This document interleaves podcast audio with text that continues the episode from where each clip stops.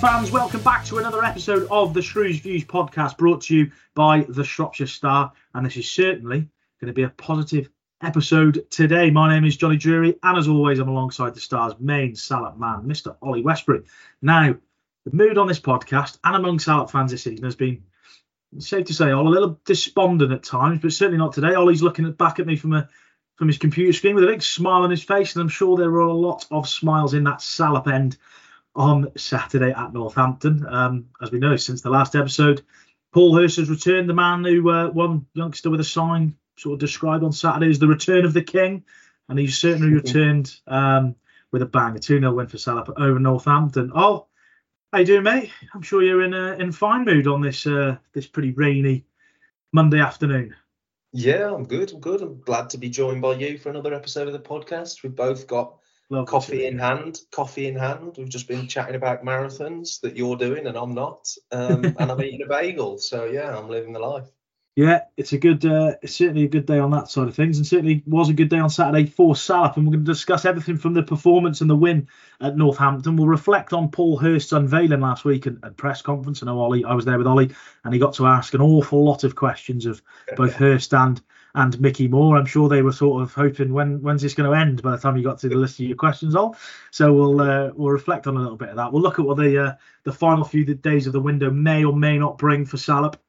We'll answer some of your questions and we'll look ahead to Saturday's clash with Cambridge. So, but we're going to start and focus the majority of the podcast on Northampton. Um, all away days have been pretty stark and bleak for Salop this season, but Saturday certainly wasn't that. What was what was the difference? What what what changed? Apart from the man in the dugout, of course. Um, we just looked more of a threat, mate, to be honest.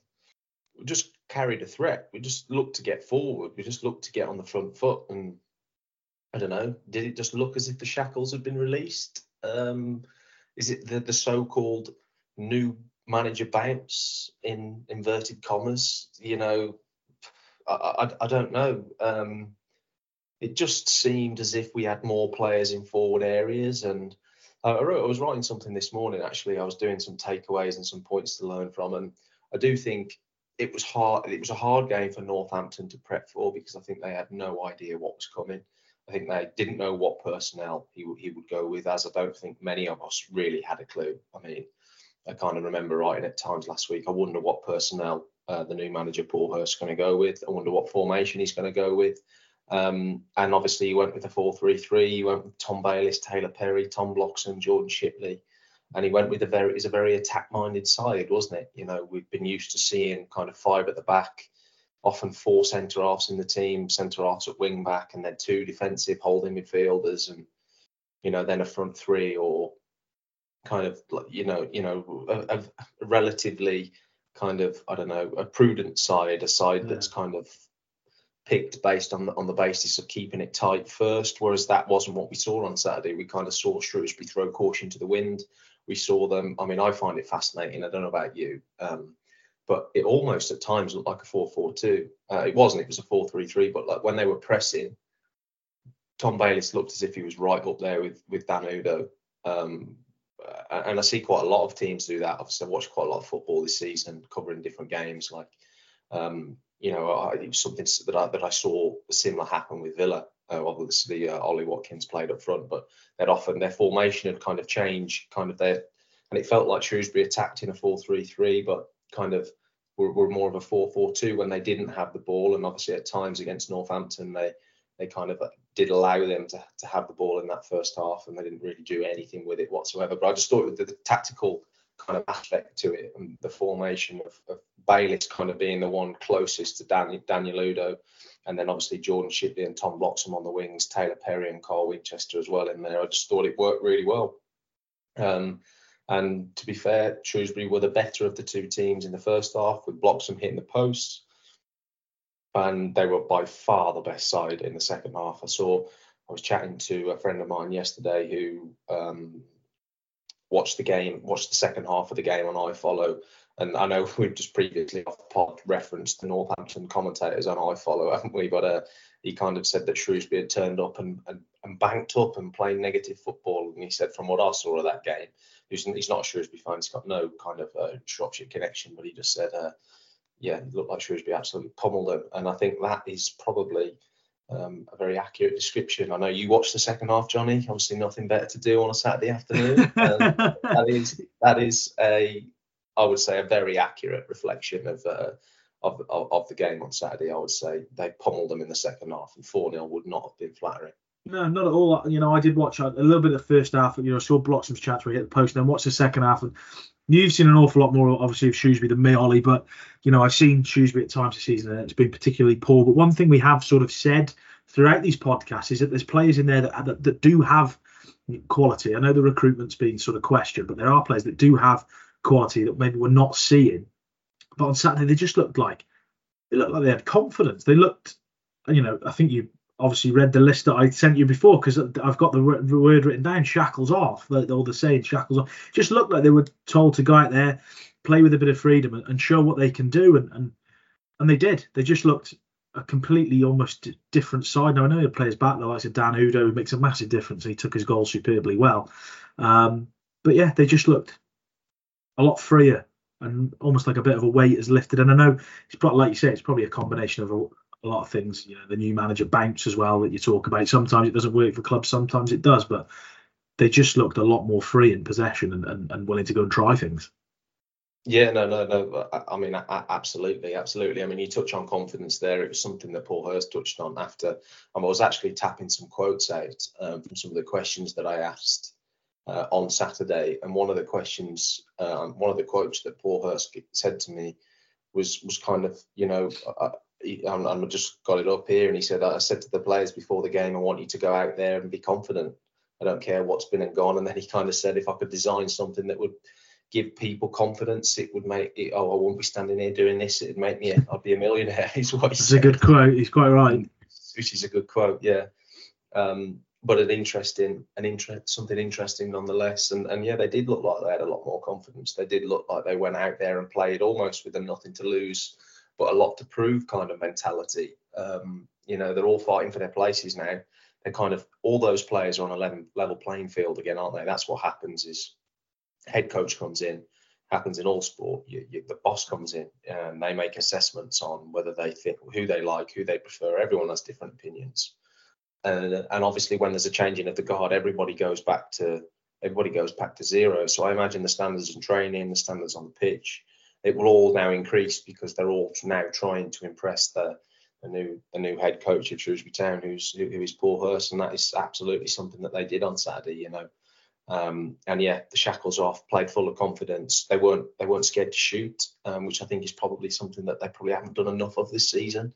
You know, there were quite a few, few occasions outside the area where they just kind of pulled the trigger. Uh, straight after Dan Udoh scored, he had another shot from distance, and okay, it was probably straight at the goalkeeper, but you know, it just kind of it cranks the pressure up, doesn't it? It makes you feel like chances are coming. It kind of uh, uh, uh and so on and so forth. So no, it was a really impressive uh, victory. It was an impressive performance. It was a pleasure to watch. Actually, I wrote that in my match report. It's not always been a pleasure to watch at times. Um, you know, this season uh, it's been hard watching, um, but that wasn't the case. And the only thing that does concern me is that quite had quite the the jump um, from where they were to where they to where they got to on Saturday. I think I don't I don't, I don't know. I, I mean, it was you, literally I, I think I expected them to turn up and to be better, but I didn't quite expect them to turn up and be as good as they were. Um, and I went as far as saying this morning that I actually think that that's the best I've seen Shrewsbury play in my time covering the club, which is you know probably a year and a half now, and there's been some good results in there. But you know that second half, it was yeah, they just banged down the door and banged down the door, and to be honest, they should have scored they should have scored uh, more goals. But it wasn't just that; it was how they kind of restricted. You, you know, because obviously you watched it, but Northampton never sniffed, did they? At no, no stage, did one, you... one point I got here that you know, despite the fact that Salop did carry more of an offensive threat, they were still defensive. Well, say still, they were defensively solid. They, they they were they were rock solid. Yeah, absolutely, absolutely. And they, I think there was one save that Marko made in the second half when he got, down to his left. Save you'd probably expect him to make. That yeah, but they were just they were, they were excellent. They really were. Um, and you know it's been a tough couple of months for Shrewsbury fans, and I think you know it was um yeah it was a much needed it was a much much needed uh, victory performance, and I suppose perhaps a light at the end of the tunnel of what's been a quite difficult season to, to kind of follow the club in so far. Yeah, yeah, certainly. Um, we've got a number of other things to, to talk about. Obviously, we're in the last week of the transfer window, and I know Paul Hurst was was talking about that post post Northampton, which we'll come on to next. And we've got quite a few questions from you, Salop fans, and we're going to reflect, as we said, on the uh, Hurst unveiling last week, where you got to, to quiz him on a few things, and and director of football Mickey Moore. But on the transfer window, Ollie, we know um, that Shrewsbury have been in pursuit of strikers throughout the window. Um, names have cropped up. The guy from Crystal Palace, obviously Nathan Fraser at Wolves, but nothing over the line as of yet. And and judging from what Paul Hurst said on on, on Saturday to yourself, which was uh, which was in the Shop Star today online and in in print, um, it might end up being a quiet week from what we can see, um, which is probably what Salop fans maybe don't want to don't want to hear, but that seems to be the the reality of the situation potentially. Yeah, yeah, yeah. That, that, I mean, that's what that's what we get. I, I, think I think there might be one or two. Um, I think there might be, but I think that was the plan anyway. I think you know initially before. Um, obviously, the plans have changed, haven't they? There's a new manager in play now. There's a new there's a new kind of structure. There's a new staff. So plans have to change, don't they? So that is something that obviously the club are now dealing with um, as these plans have changed. Um, so yeah, is it going to be that busy this week? I would have said, I would have said there might be one or two, but uh, I mean, how many we're going to get through the door, uh, not entirely sure. Um, what I would say is I, I did push Paul, Paul Hurst on on Saturday about about what positions that he kind of wants to bring players into, but he's an experienced man, isn't he? And he kind of kept his cards very close to his chest. I wanted to try and get a line about, you know, yeah, I'd, I'd like a midfielder or I'd like a fullback or I'd, I'd like a, another winger or something along those lines. But he, but he kind of, um, he answered the question, of course, but he, kind of didn't quite give me the answer that I was hoping for, which is probably clever on his part. To be honest, it's probably somewhere there's someone who's been around the block and uh, knows exactly how to handle the press. So yeah, I was trying to get an angle of what what exact areas of the pitch that Shrewsbury are now targeting. Um, because obviously they missed out on the forward um, and if they are going to play 4 3 3 with one player up front for the remainder of the season, then, you know, do they need to? I mean, we wrote the story, I wrote the story before Christmas, you know, I, I got from a contact that obviously Shrewsbury were looking to bring in two two centre forwards. Um, obviously, that's we're we're at a different situation now. Yeah. We've got a new man in charge. We've got a new man kind of that gets the final say because we know that that's how the director of football model works. Mickey Moore again kind of explained how it works that you know he'll work on recruitment but at the end of the day the final decision lies with the head coach which is obviously Hurst so he will get what what he wants because and Mickey Moore rightly says that you know if he's going to be unsuccessful in the job yeah I'm telling him what players he's got to sign and what formation he's going to play then you know I ain't really got a leg to stand on have I? So um, it, it, will be interesting to see but it'll be interesting to see indeed. Um, so there's a few days to try and get some players over the line um, perhaps that victory on Saturday and that performance maybe doesn't make it quite as maybe the desperation levels have changed just a wee bit.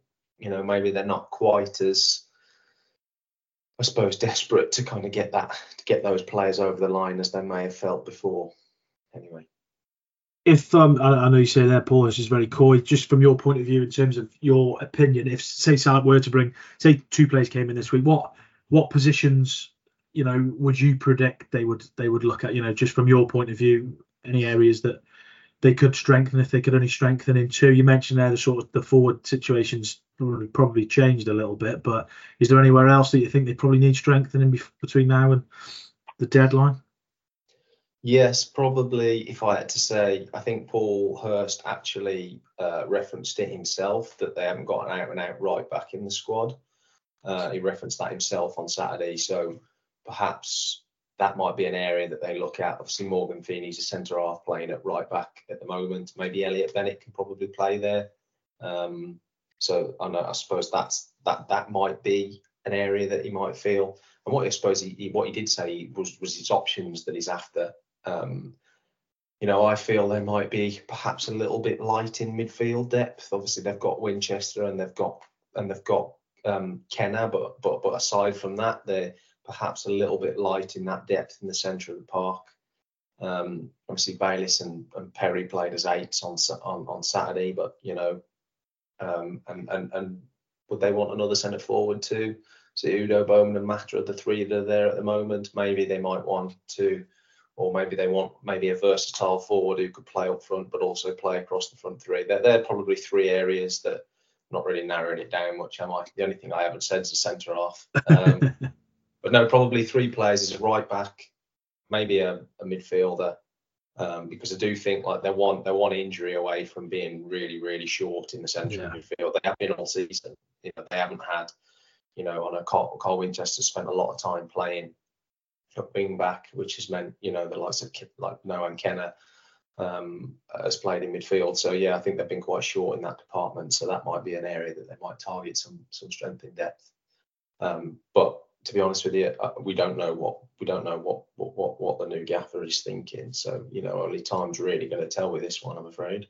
Yeah, watch your space over the uh, the coming days. Just a shout out for our sponsor. All our podcasts here um, at the Shop Star and Express Star are kindly sponsored by the and Toaster Man.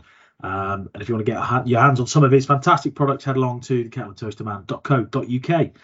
Right, um, we're going to reflect on on last week. Really, it seems a bit redundant almost because since then we've Paulus had a game, he's had a win, um, but he was unveiled um, since the last time we spoke on the podcast. He was unveiled as the Shrewsbury Town manager, um, which we were expecting earlier last week. Um, so he met with the press um, alongside Director of Football Mickey Moore last week, and as we referenced at the top of the podcast, Ollie had probably about five A4 pages worth of questions for him. Um, but we'll Which talk, one? Paul Hurst or Mickey Moore? we'll just talk, talk about Paul Hurst first. You know, it, we, have heard a lot of the comments over recent days, and he, and, he, and he, he did address in depth, you know, his departure last time. Obviously, there was a bit of a controversial departure. Some people thought his, his move to Ipswich was was sewn up, or he'd been talking to Ipswich before he'd he'd sort of finished as Shrewsbury manager and before the end of the season or whatever. And I know there was some choice comments at the time from the former CEO Brian Caldwell, and for some fans, sort of left under a, a little bit of a cloud. But uh, from what he said, Ollie, I, I, very much found him genuine, saying that you know he'd always wanted to come back to the club. He's still got a very good relationship with Roland Wycherley, the chairman and the owner. Um, and yeah, I thought it was interesting, and he addressed everything pretty pretty frankly. And I'm sure if there was some who were unsure of his return, I'm sure they're feeling a little bit better after that result on Saturday. Yeah, yeah, yeah. I think so. I think so. Yeah, he addressed everything in that kind of, you know, in that in that press conference. I thought just just before we, I suppose, get on to that point, I thought it was thought the appointment itself was interesting in terms of obviously there were reports. Obviously, Matt Taylor left on the Sunday following the Peterborough game. Obviously, there were reports then that you know the, the clubs were in talks.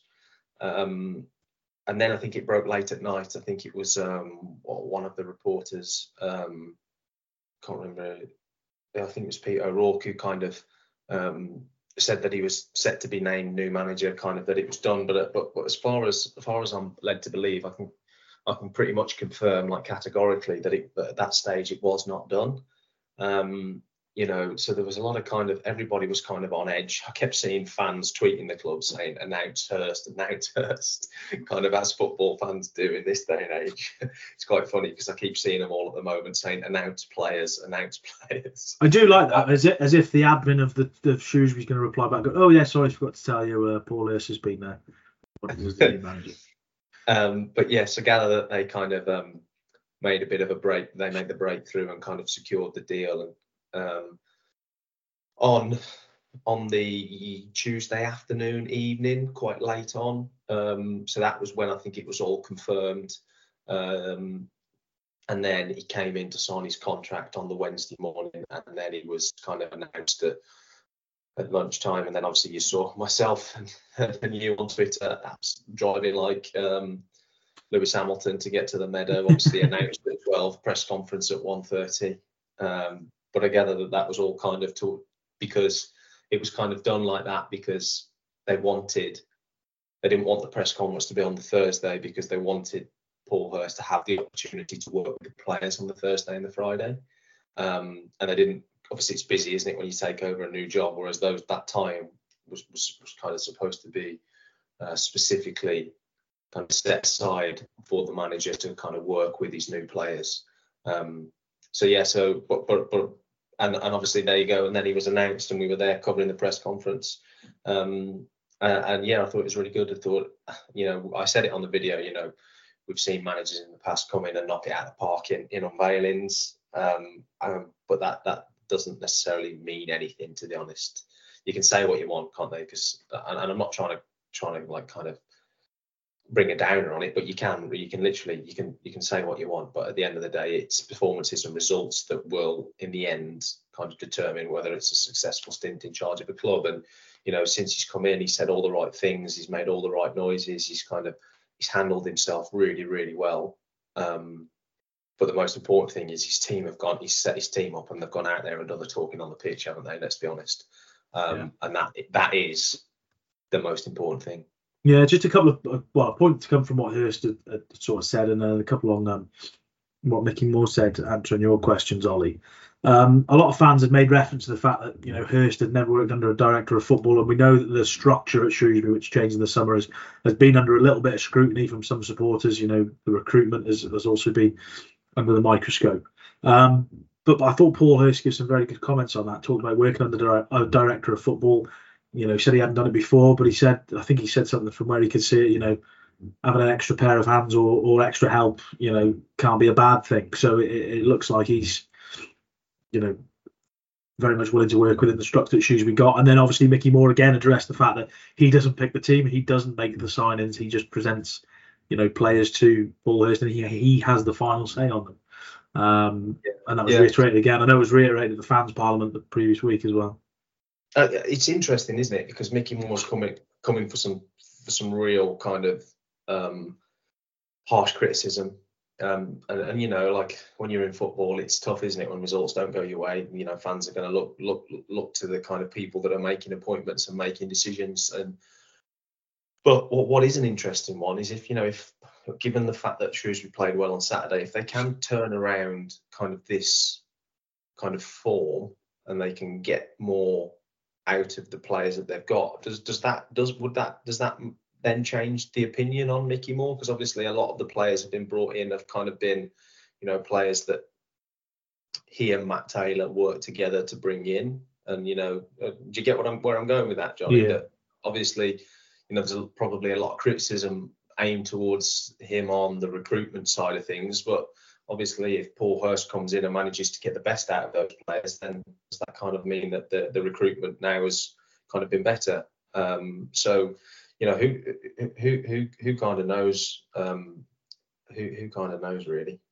Yeah, it'll be interesting to uh, interesting to see. You know, I was going to continue moving forward. Mickey Moore also, you know, he spoke about as I said, that addressing the team, but he also um, answered a question from yourself, Ollie, on, on sort of budgets and um, and stuff which I know we talked about previously. I think we talked about on last week's podcast actually, um, yeah. and sort of you know a little bit of info, more information around that and the playing budget at the moment. Um, just want to explain to Sart fans a little bit on on, on what he said. Yeah, I mean, I, I suppose I kind of yeah, I suppose I kind of grilled him a bit. Not not really grilled him a bit, but I kind of asked the question about.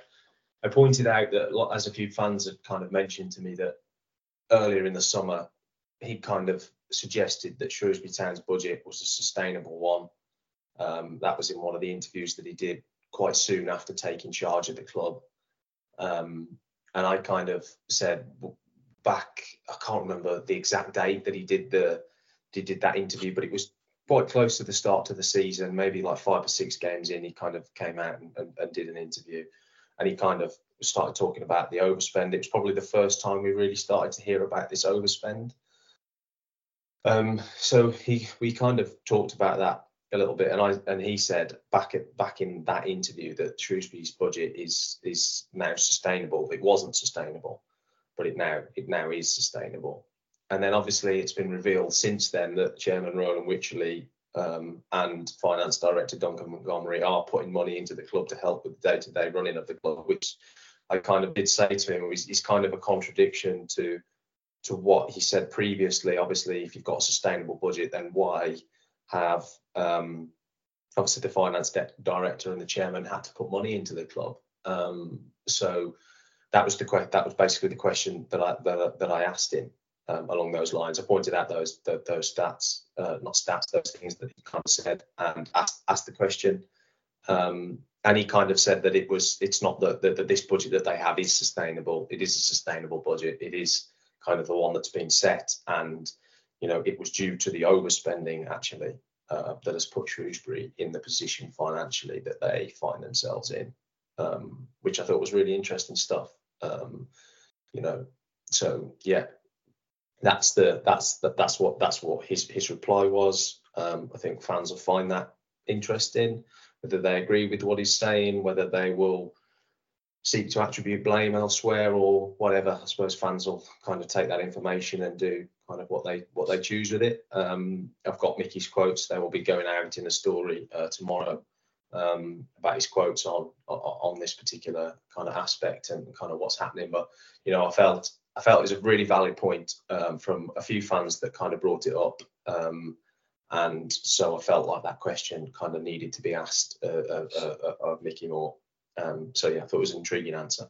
Yeah, we'll uh, get on to uh, shopstar.com tomorrow to uh, to see all the the quotes in detail. Um, Ollie, we've got about five or six questions from Salop fans, so I'm just going to go through them. Um, Thomas Paparelli has got in touch. How far can we go? Was the game a honeymoon period, uh, or can you see it carrying on? Um, can we qualify for the Europa League? yes, I think there's a few getting a little bit carried away at the moment, but yeah. what um, how, how um, far can you see it going? I think, to be honest, this is from outside looking in. Just take it one game at a time at the moment. It is only one win. Um, yeah, yeah. You know, I, it's I obviously positive signs. You know? Yeah, yeah, yeah. I, I, think the vast improvement is, is probably what's helping. It's the, the, significance of the improvement is what is helping Shrewsbury fans and making them feel much more positive about the overall outlook of where the football team's at at yeah. the moment. Um, so I think that's probably the most important thing. Um, they've made such a significant improvement in such a small space of time. I suppose you look at it and make if they can keep making those improvements. Um, I think Cambridge will have seen that game and they will have seen the way that they've played and the, the way that they've set up, and they will have more of an idea what to expect from Shrewsbury. Um, I, I, do think there is a there is a bit of that uh, uh, from Northampton's perspective. I mean, I don't know what you prepare for. You know, if you're Northampton, maybe do, what do they watch Grimsby and see how kind of Paul Hurst teams have set up, um, and, and, you know, kind of adapt. You know, it's just one of those things, isn't it? So I, yeah, I think it's a case of taking each game at its each game at a time. Uh, it certainly was an excellent performance, but but I think until a start to until we see this on a, these kind of displays on a consistent basis, then I think it is perhaps quite hard, you know, to, to kind of say, um, you know, if they play like that, then they'll win more games than they lose. I mean, that's that's absolutely that's one thing that I can tell you for certain.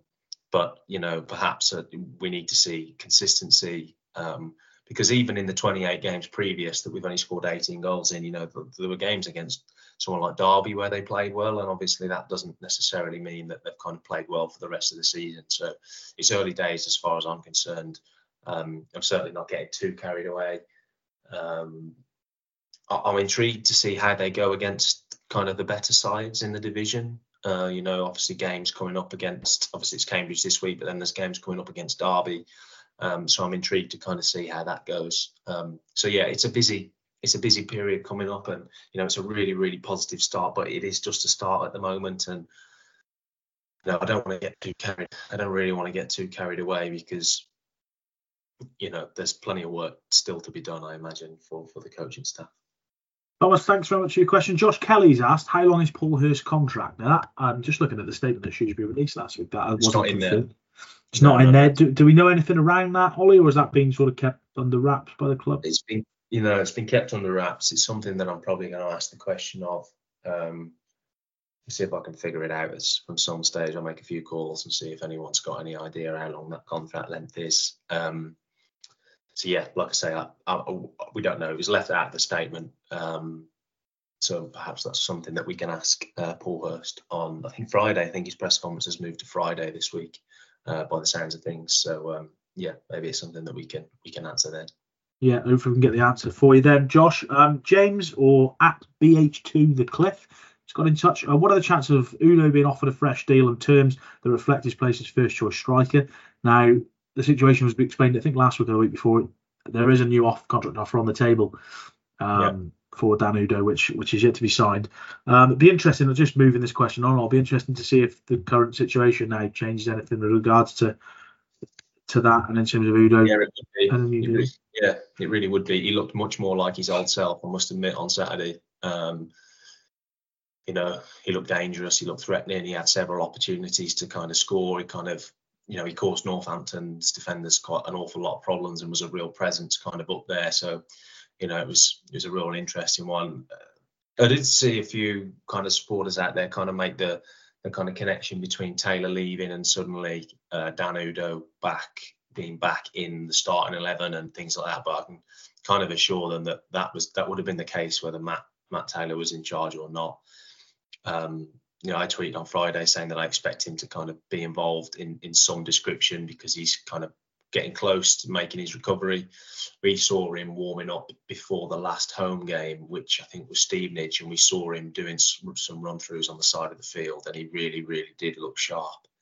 Um, and it, it well, yeah, but um, he just didn't quite make it for the Peterborough game. But but obviously then I was kind of informed that you know it, it, hopefully he'd be back in training for that week where Town were kind of making the managerial appointment. So it's good to have him back. Um, he's a real honest lad, Dan. he's a really nice lad. Um, and it'd be great if he can kind of secure a new long-term contract at the Meadow. Uh, will he be offered fresh terms on the fresh terms? I, am not necessarily sure about that, but you, you never know. He might go and bang in 10 goals and, you know, that might increase his value and he, he might want a pay rise. Who knows? Not really quite sure how these kind of, kind of contractual situations work. It's obviously an evolving situation, isn't it, with Dan Udoh and his contract? So, you know, we're just going to have to wait and see um, on that one. It's a question that's asked regularly. Is there any update with Dan Udoh's contract? But obviously, we're at a stage where he's been offered the contract. They either need to negotiate and kind of come to some conclusion, and or or, or not, don't they? I think that's where we're kind of at with it, really. Uh, Thomas Miles Corbett has got in touch. Do you see? Uh, sorry, did you see instant improvements in players, or perhaps players in a system that suits them, just playing like they can? That's an interesting question. What What do you make of that? All sort of different yeah, system yeah, yeah. suit them, or no, individual? yeah, I thought there were lots of players who were. I thought Bloxham was pretty good against Peterborough, uh, but I thought obviously Dan Udoh, as we've just mentioned, I thought Shipley was good. Um, I thought Winchester improved. Um, say improved, but but yeah, I just thought he just looked much more comfortable playing in that that holding role at the base of the midfield. But Bayliss was good. Um, I thought he got into the game more as it went on. Um, the longer the game went on, he looked more like. I mean, don't forget the only the only thing that you have to take into consideration is that Tom Bayliss hasn't played since November. Dan Udoh hadn't played since Boxing Day. Um, so it kind of felt like a bit of a perfect storm, really, to a degree. The kind of the players that they've got coming back from injury. Um, you know, at the same time um, for Paul Hurst. So, yeah, um, you know, it was, you know, it's a good performance, and we saw a lot of players kind of playing well. I thought Aaron Pierre did really well at centre back. Um, you know, I was surprised to see Pierre in the starting eleven. Um, yeah, I was surprised to see him in the starting eleven, but I thought he did really, really well. Um, kind of on the left side, that that left footer brings just a little bit more balance to a back to a back four, doesn't it? Um, so I thought he did well too. So yeah, there were improvements in performances. There's no doubt about that. There's no doubt about that at all. Uh, Chris H or at the right and Shrew has got in touch. What is the realistic goal for the rest of the season? I think a team the team needs a positive target, and for me, they should now be trying to match or better last season's 12th place finish. The league is so congested that is definitely not impossible. Um, it's a really good point. I think it relates yeah, to probably our first question, isn't it? Yeah, yeah, yeah. And I think this is just from the as again from the outside looking in. I think just it's that all that it's a cliche, it's a boring cliche that comes from managers, but to start with, just take one game at a time. But I think, you know, in the back of his mind, Paul is probably looking about a mid. If she's been getting mid-table finish after what's happened this season, and then build next season.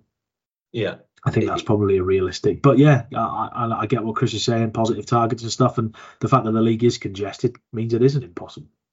Yeah, I spoke to Chris this morning actually. Um, I exchanged a few messages with Chris, and he kind of, uh, without really noticing, it's it's kind of how close that, how kind of congested that table is, and it, it's not. it's not that it's not beyond the realms of possibility to win a couple of games and suddenly you are in that top half and you're sitting comfortably in that top half. I suppose my kind of I always look at the fact that I suppose we started the day like the place above the relegation zone on Saturday. Um, and I suppose perhaps that tells you how kind of poor this division actually is this year. Um, that you know you can produce one performance or maybe two performances and results, and suddenly you can kind of fly up the league table. Uh, but yeah, it is extremely congested. Um, it is extremely congested. Um, but I think before, I think that is a very, very good question. But I think before, I almost feel like before I answer it, I need to see a few more games. And yeah, I think it's a small sample size at the moment. If they play like they did on Saturday, then yeah, they'll finish in the top half. You know, they'll they'll probably better, you know, um, what they did last season. But they ain't going to play like that every week, are they? Uh, or the teams will figure them out. They'll kind of find out their way of playing, uh, and and they'll they'll they'll set up to stop them, won't they? And also they've got to play um, other teams too. So yeah, um, yeah, we're just gonna have to we're just gonna have to wait and see. Um, yeah, it, it is a good question because that league table is so so compact, so tight up there. So you know, it ain't going to take much for them to actually end up in the top half, which, given how this season's felt, seems bizarre to say. Salop fans, thank you very much for your questions. Really appreciate them. Keep them coming in for next week's episode. Um, I'll just find before we wrap up Cambridge Saturday at the Croud Meadow uh, side, I think they're just one place below Salop at the table at the moment in that highly congested League One table, as we've just said. Um, it's all going to be about, you know, there's going to be a fantastic reception for Hurst. Um, and to be fair, Salop's home record, you know, it's not been as bad as the away form this season. So, you know, he'll want to get off to a, a positive start. And, and, certainly against a side that are in and around them as well, winning those types of games are, are always going to be key. Yeah, yeah, definitely. He's going to want to he's going to want to get off to a good start in front of the home fans. So yeah, uh, intrigued to see how this one plays out. Obviously, there's a one-one draw at Cambridge earlier in the season where the centre half scored that, got that completely and utterly uh, inexcusable. Oh goal. yeah, the Maisie rub. Yeah, was it Martin Morrison? Yeah, he just ran through, ran through the whole of the team and just slotted it nonchalantly past Marosi. Um, so yeah, um, but they kind of fought back to get a point on the road, didn't they? Taylor Perry with a goal. So yeah, I mean, Cambridge aren't that great, are they? But uh, they've signed Lyle Taylor, haven't they? I think Cambridge. Is that that right? I could be wrong there. Let me just double check that. But yeah, I think they've signed Lyle Taylor. So, um, you know, they're a, they're going to be a decent they're going to be a decent um, side, aren't they? Um, so they're going to pose they're going to pose a threat um, in the Shrewsbury area. So, um, yeah, it's going to be a tough game, definitely. Prediction? He is, he is Cambridge. Not. He is playing for Cambridge. He is playing for Cambridge. There we go. He's a good player. He's a well, good player. He is a good player indeed. He scored, you know, scored goals obviously at a high level. We'll just have a. We'll finish off with a prediction. All I just think Paul his first game is going to go. First home game is going to go. Prediction. They perform. Um, they perform the way they did at the weekend. I think they'll win. So I'm going to go two one. Two one Salop. Um, and if they create chances like they do, then I think this goal scoring thing, if they like they did on Saturday, then I think this goal scoring record's a thing of the past because, yeah, they, really could have scored four on Saturday. I know you watched it, so yeah, there's some of the opportunities that they had. I mean, Taylor Perry missed that one on one right at the end. Um, which incidentally he never really looked like scoring, but you know, kind of, but but yeah, so they had so many chances. Um, so good for them. Let's hope they can keep it up this weekend. Yeah, positive signs indeed. Ollie, thank you very much for your time as always. Salop fans, um, an old face has returned to bring the mood, um, well, to increase the mood and hopefully bring the good times back to the Croud Meadows. Had a pretty good start to things anyway, so hopefully he can can keep that going. As always, thank you very much for listening, and until next time on Shrews, Shrews Views, goodbye.